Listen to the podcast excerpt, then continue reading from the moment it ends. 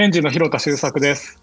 早稲田リーガルコモンズ法律事務所の弁護士川崎健一郎です。同じく弁護士の福島武史です。この番組はイノベーションと法律の関係に詳しい弁護士の川崎さん、福島さんとリサーチャーとして世界中のイノベーション事例を研究している私広田とで法律というフィルターを通して未来の社会がどう変わっていくのかということを考えていく番組です。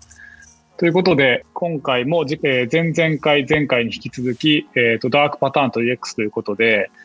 そのウェブのサービスとかアプリなんかで意図せず、その騙されてるというか消費者が、その UI が、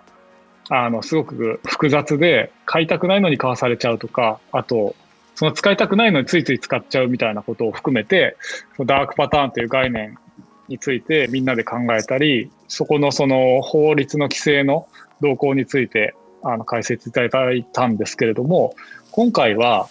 そのダークパターンっていうふうに言うと、その消費者の保護の文脈で非常に重要な概念だと思うんですけど、一方で今そのいろんな企業がですね、デジタルマーケティングに力入れようっていうふうに言ってて、で、いろんな企業がですね、いろんなそのサービスとかを開発するときに、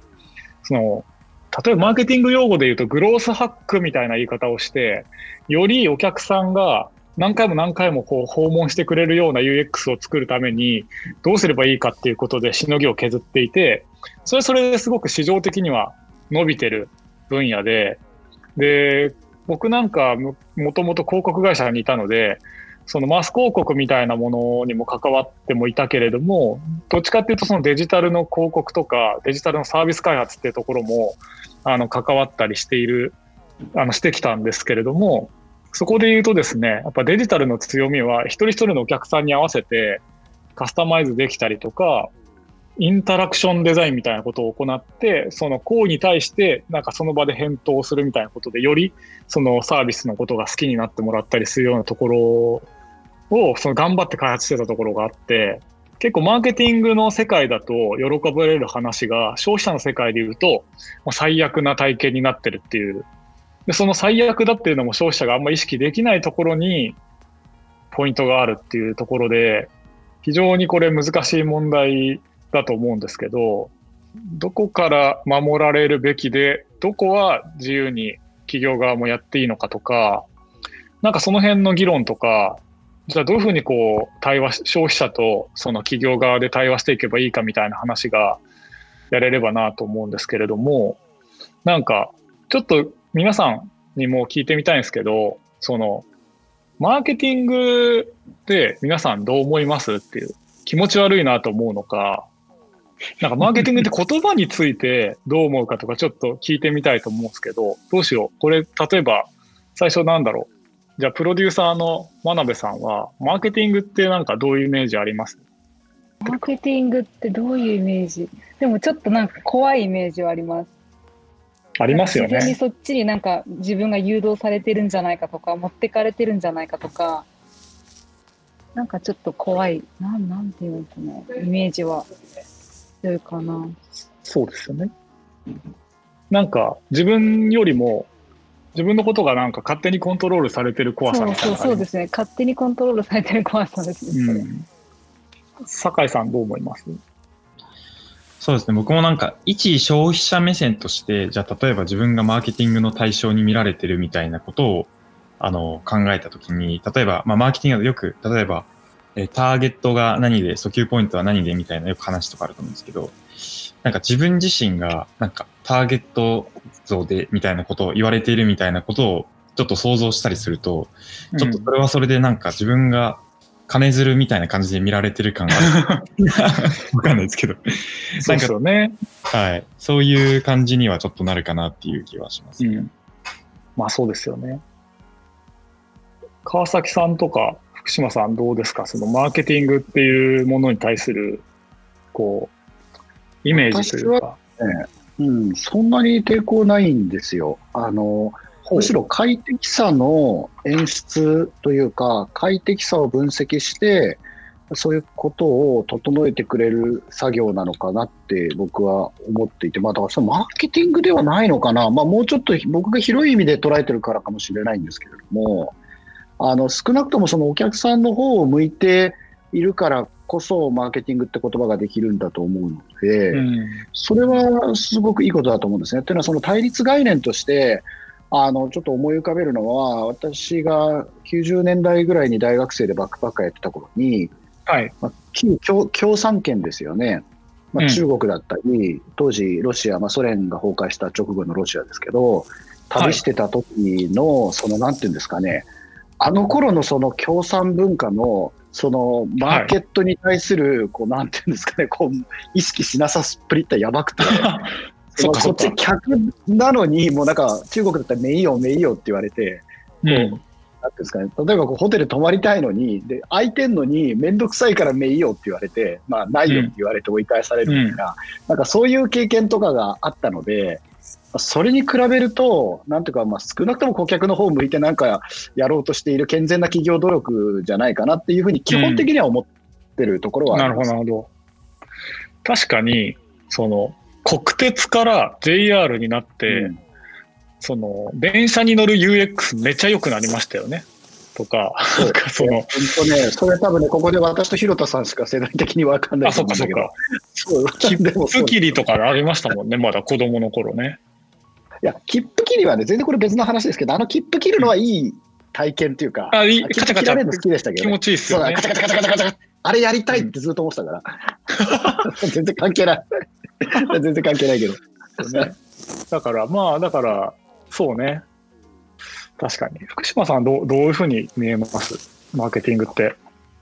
なんかあんまり実はそんなに意識したことなくて、でも、あの、マーケティングっていうのは初めて、あ、そうなんだって思ったのが、あの、渋谷のあのスクランブル交差点のところのスタバで友達とお茶飲んでて、で、まあ最近仕事何してんのっていう話とかしてた時に、うんまあその友達がマーケ担当だって言ってて、で、マーケ担当って何するのって言ってパッと外見て、あそこに駐車している車、なんであそこにずっといるかわかるって言われて、え？って言ったら、その、駐車してるんですよ。駐車して人乗ってて、で、バンなんですけど、そこにもう広告がバーって貼ってあって、うん。あ要はそこのあのビルに出したらもうとてつもない額だけども人目がつくところにポッて置いてで車なんか警察に言われたら移動するぐらいででも人目に見とついとけば、まあ、それだけで何かの目に入るでしょうって、はいはい。まあ、そそういうこう戦略っていうかこうコストの問題をかけつ、かけなさつつ人目についてやっていくそういうのとかももマーケの一つだよねとか言ってて。なるほど。全然ただの駐車している暇な車なのかなって思ってたら 全然違うっていう結構無意識の中にあるんだなってその時気づきましたね。なるほど。面白いですね。なんか、それちょっとなんか、無意識のうちにこう、ね、注目させられてるみたいなところとかね。それがちょっとやっぱり映画の、何でしたっけ？なんか未来の社会で広告が追っかけてくるみたいな映画があって、なんかそういう恐ろしさがあるなと思って、ちょっと今、めっちゃ有名な映画なんですけど、ちょっと今、ど忘れしたんですけど、実は僕とかは、そのマーケティングの業界に痛みからすると、ずっとですね、そのマーケティングって、えっ、とね、あの、ずっと嫌われ役だな、みたいな気持ちはあるんですよ。で、うんそれはなぜかっていうと、テレビでもみんな野球の試合とか見てて、わーっと盛り上がってる時に、いきなり CM に切り替わるわけですよ。で、いいところで CM 入れんな、みたいな気持ちになるわけですよね。で、常に広告とかそのマーケティングって嫌われ者でやってきたっていう自覚は、あの、広告会社の人たちは持ってるんですよ。で、そんな中で実は、あの、インターネットを出てきた時に、一つの可能性として、えっ、と、マーケティングが初めて愛されるかもしれないっていう夢を見ているマーケターも出てきたんですよ。で、それが、えっ、と、いろんな言い方あるんですけど、例えばその、インバウンドマーケティングって言って、その、これまで広告って知らない人に後ろから声をかけて、このブランドを知ってるっていうふうに言うようなイメージだったんだけれども、インバウンドマーケティングってなってくると、検索してくれてたどり着くとか、なので、あっちが欲しいからやってきてくれる。なので、うん例えで言うなら、駅前でなんかのべつ幕なし声かけてくるナンパの人じゃなくて、あっちが困ってる時に、その困ってる時だけ情報を教えたりできるようなものにインターネットってなってるよねっていうことで、なので、そのメディア企業みたいな形で、その読みたい時だけ読んでくれるとか、まあ、そういう手法がですね、インターネットに夢見られたっていうのがあって、で、その時出てきた概念いろいろあるんですけど、例えば CRM って言いますよね。それは顧客管理システムのことなんですけど、顧客管理システムって言葉の主語って、企業が顧客を管理するって意味じゃないですか。うんうんなんだけども、インターネットになってくると、例えばちょっと古い概念ですけど、VRM って言って、ベンダーを顧客が管理するシステムとかが夢見られたりしてたんですよ。つまり、うんいろんな企業が自分に追っかけてくるんじゃなくて、例えば酒井さんなら酒井さんがいろんなベンダーに対して必要な時だけ提案してほしいっていうふうに、主従が変わるかもっていうことが、そのデジタルマーケティングだと夢見られてた時代があったんですよね。なので、えっ、と、例えば、マーケティングの会社だと、ハブスポットみたいな会社が有名ですけど、あそこなんかの人たちが書いてきた本とかは、そのマーケティングの概念がこれからその、愛される概念にいけるかもっていう、その、邪魔しないで、欲しい時だけ検索して来てもらうっていうですね、そういう考え方とかもあったりはしたんですけれども、それ以降ですね、結局、なんだろう、アテンションエコノミーって言ったりするんですけど、その注意を奪う経済ってことで、その先ほどの福島さんと全く一緒で、その意識してない人たちに無理やり何か見せて意識させるみたいな手法が結局デジタルでも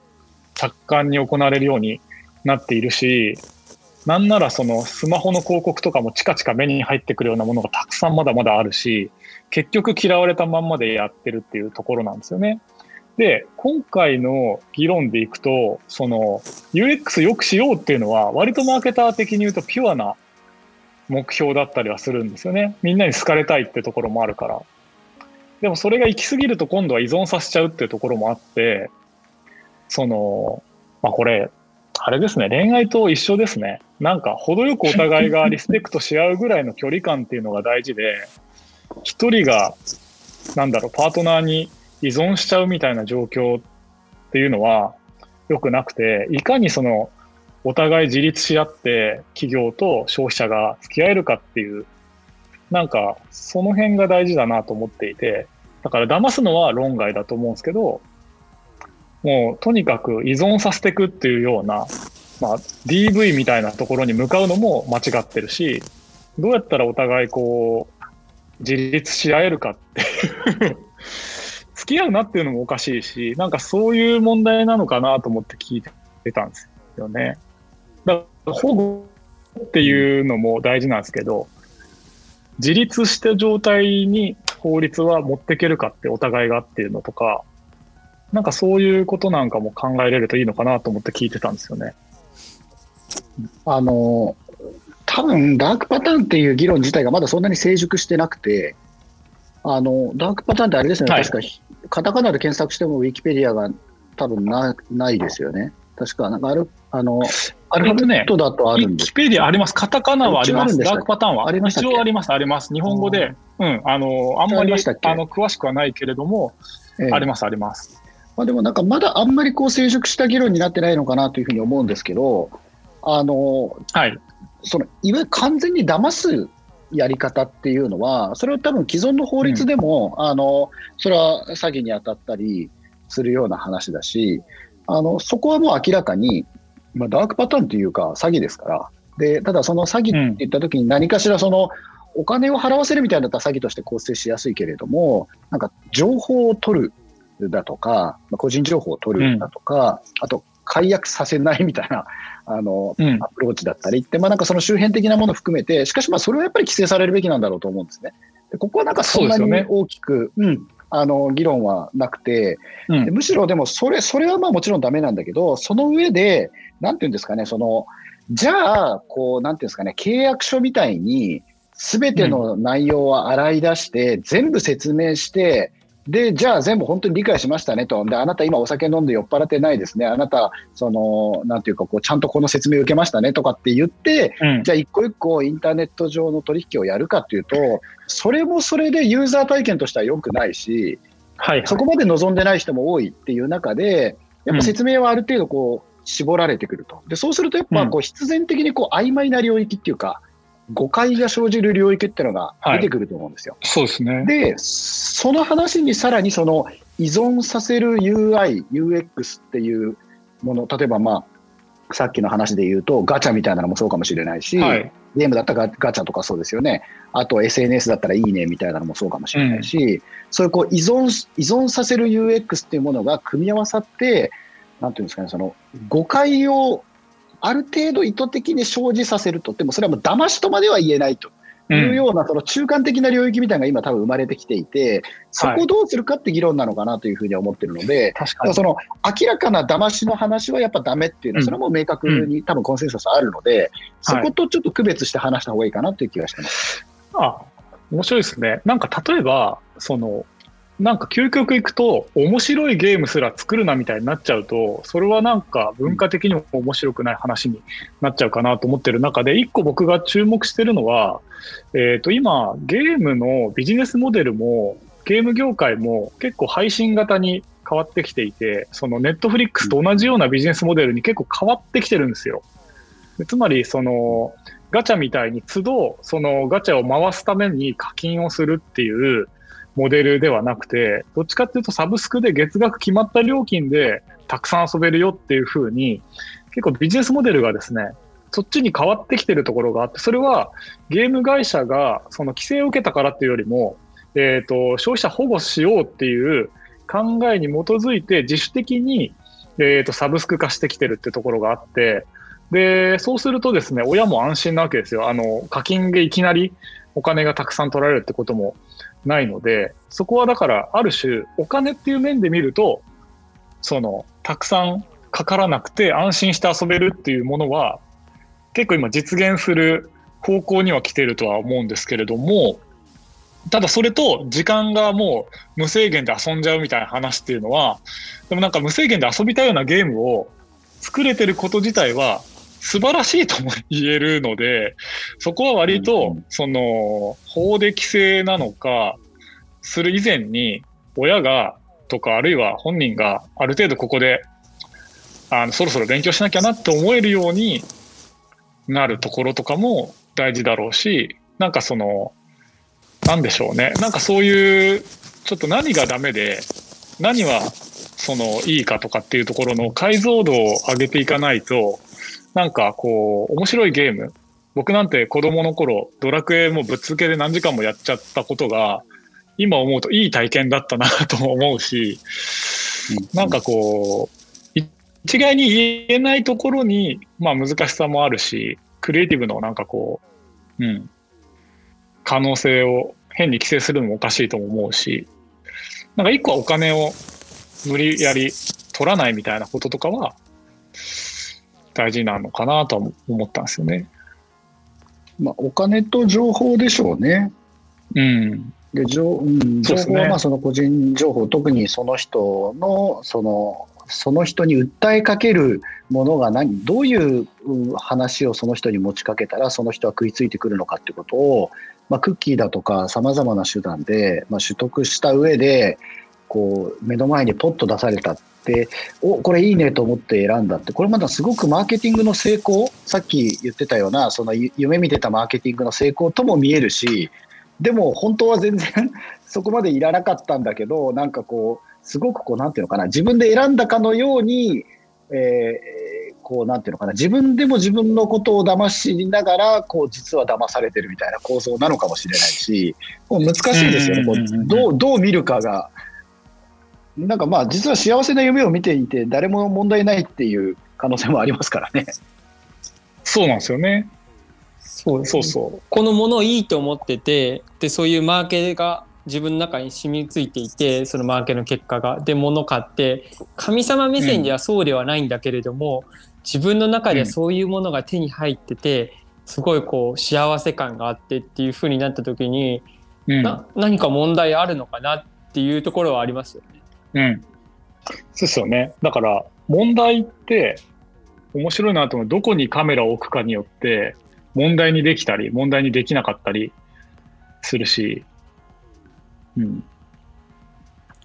なんかちょっと例えばそのさっきの G20 のその議事録の中でそのフィンランドの政府の人たちとかはそのマーケティングを消費者が認識できるかどうか。まあ言うなればマーケティングだとしてそれを最終的な意思決定とするかどうしたかどうかを重要視するって言ってて。まあそういう意味でそこまでこう認識してこう一歩引いた状態でこう決めるって熱中度合いをちょっと緩めたど、うんこうちょっと冷めた感じで、まあ、それでもやりますよっていう、こうこう理想的なものを描いてるのかなという、うん、でも物買う時ってこう 結構なんか興奮感があある時の方が結構 嬉しいよねうん、嬉しいよねっていうのはあると思うんですけどね。ですよね。百貨店の歴史なんかでもわざと晴れ舞台作ってそれでテンション上げて買わせるっていうのがだし、消費者もそれがテンション上げたくて言ってるっていうところもあって、だから物を売ったり買ったりするとこって、なんだろうな、ちょっと使いたくない言葉ですけど、魔術的ななんか呪術的な面白さってやっぱりあって、そこが全部なくなっちゃうのもつまんないし、この問題むずいっすねってことで、まあ少なくとも行き過ぎは法律で規制なんだけれども、なんかこう、いろんな余地が残るといいし、消費者も賢く自立してそういうものと付き合えるといいよねみたいな落としどころなのかなと。多分あれなんじゃないですかね、そのマーケティング技術やその UI、UX っていうものが発展してきていて、それを非常にパーソナルにカスタマイズする、しかもリアルタイムでっていうのが、この今、ネット環境の中で可能になってるじゃないですか。はい、でそのことの裏返しとしてでもなんかそこに対する恐れというか何か自分自身も知らない自分のことを分析して自分に対して何か提案されたものをなんというかこう用意された UIUX の中で、あの選ばされてるんじゃないかっていう警戒感みたいなものを持つ人も増えてきていてそれが多分このダークパターンっていう言葉で切り取られている一つの問題意識なんだと思うんですね。なるほど。だからそ、それがその、まあ、もちろんその法的にあの整理をすると、まあ、既存の法制度の中でも消費者保護法としてあったようなもの、その延長線上でのあのいくつかのルールという形になっていってるっていうのは、まあ、それはあの現象面だけ見るとそうなんですけれども、その背景にあるのは、やっぱりその、なんていうのかね、すごくやっぱり UX が向上してるっていうことなんじゃないか、その裏返しなんじゃないかなと思っていて、うん、でそういう傾向はこれからますます強まっていくんじゃないですかね。うん、そうですよね。まあ、そうだな。だからこれ結構、変な扉開いちゃいましたね、今日ね。難しいなみたいなとこ開いちゃいましたね。こうね今回でもいいんじゃないですか、その。向上するのは、うん、うん、あの、第1回ってことで、なんか、多分半年ぐらい寝かしてから、また状況を眺めてると、多分このテーマでもっと、多分社会の中での問題意識って高まっていくような気が、私は直感的にしています。なるほど。ありがとうございます。じゃあ今日ちょっと最後にですね、普段出演しない2人に一言ずつ、なんか思ったことを 聞いてから締めますかね。じゃあ、酒井さん、どうでした？ちょっと議論参加、参加っていうか、もう結構やっぱり先生たちが饒舌なんで、聞き手に回りがちだったかもしれないんですけど。いや、でもなんか、すごい、あの、話をお伺いして、ちょっと思い浮かんだこととして、あの、僕ちょうど最近読んだ本が、あの、皆さんもしかしたら読んだことあるかもしれないですけど、あの、完全競争マニュアルってあるじゃないですか。ああ、ちくまかな？はい。あの、競争になるために何をすればいいかみたいなやつをちょうど最近読んでて、まあ、あの、その内容の良し悪しはちょっと別にして、まあでも、やっぱ言ってることとしては、やっぱ、なんだろうな、信じるものは救われるっていうのが多分結局宗教を信じるっていうののなんか本質なのかなっていう。で、でもなんかやっぱそれで人々が結局ハッピーになってるからすごい広まってるし、まあなんかもちろんイスラムとか結構悪いイメージついたりとかあると思うんですけど、まあでもそれはそれでもやっぱりいいというか必要なものだから広まってるんだなみたいなのはすごい思ったところがあって、なんか今回のそのお話最後のところすごいお伺いしてて、まあ、結局その、なんだろうな、幸せって結局その人自身が決めることだから、で、まあなんかそれで騙される騙されないっていうところまでいっちゃちょっとあれかもしれないんですけど、なんかでもそれでまあ消費者としての体験がハッピーだったりとか、まあ勢いで買っちゃったけど、でもなんかそれで例えば話にな、ネタになってよかったみたいなとか、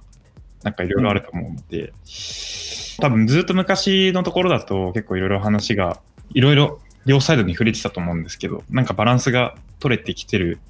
タイミングなのかなっていうのをちょっと話をお伺いしながら思ってました。うんうんありがとうございます。なんか、しっかりと 言ってくれて、ありがとうございます。プロデューサーどうですか？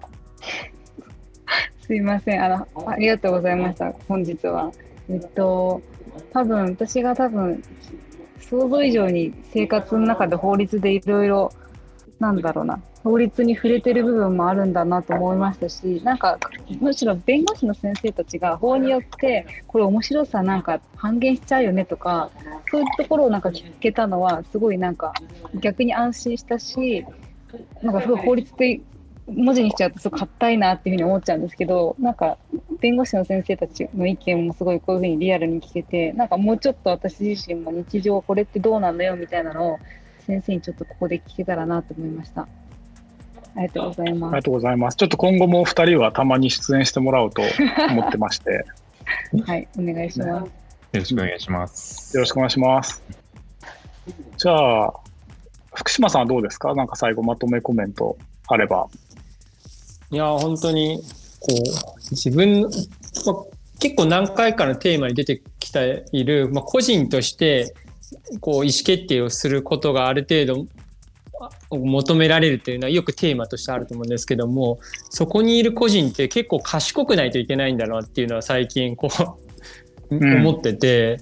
でそれのインプットってこう結構ししていかないとその例えば携帯でインプットするだけでもなんかこう携帯に出てくる情報ってある意味偏ってくるから、結構まんべんなくこう賢い消費者になっていかないといけないんだなでそういうのが求められてるんだなっていうのはこうや調べてて感じますね。うん、そうですね。だから結構意識して生きていかなきゃいかんなって僕改めてちょっと思いました。結構今ぼんやり生きててもそこそこ幸せな ものがいっぱい届けられてくるというか、うんでもそんでもぼんやりしすぎると気づかぬうちに飲み込まれてるよねと思ってるし今度意識しすぎるとな全部が疑わしくもなってしまうしなんだろう。目が覚めた状態であえて楽しむとかなんかそういうすごくそのし消費者としても賢くかつその乗りつつ冷めるというか。うん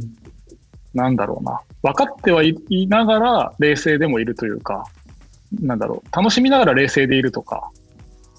なんかそういうことが必要なんだろうなと思うし、こういったダークパターンみたいな現象が起こってるよみたいなことをですね、リサーチするだけでもいろんな気づきがあったんで、なんか僕らとしてはこういう視点もあるよみたいなことが今後も出していけると、あの、答えがあるわけじゃないですけど、それをきっかけに考えたりすること自体が、普段の生活においてまあ意識するきっかけになるかなと思うので、またちょっとこういうテーマは、えーみんなで考えていければなと思いますということで、今回やっぱゲストもいると楽しかったですね。そうですね。ということで、今日はどうもありがとうございました。引き続き皆さんお楽しみにということで、ありがとうございましたありがとうございました。ありがとうございましたありがとうござい。ました。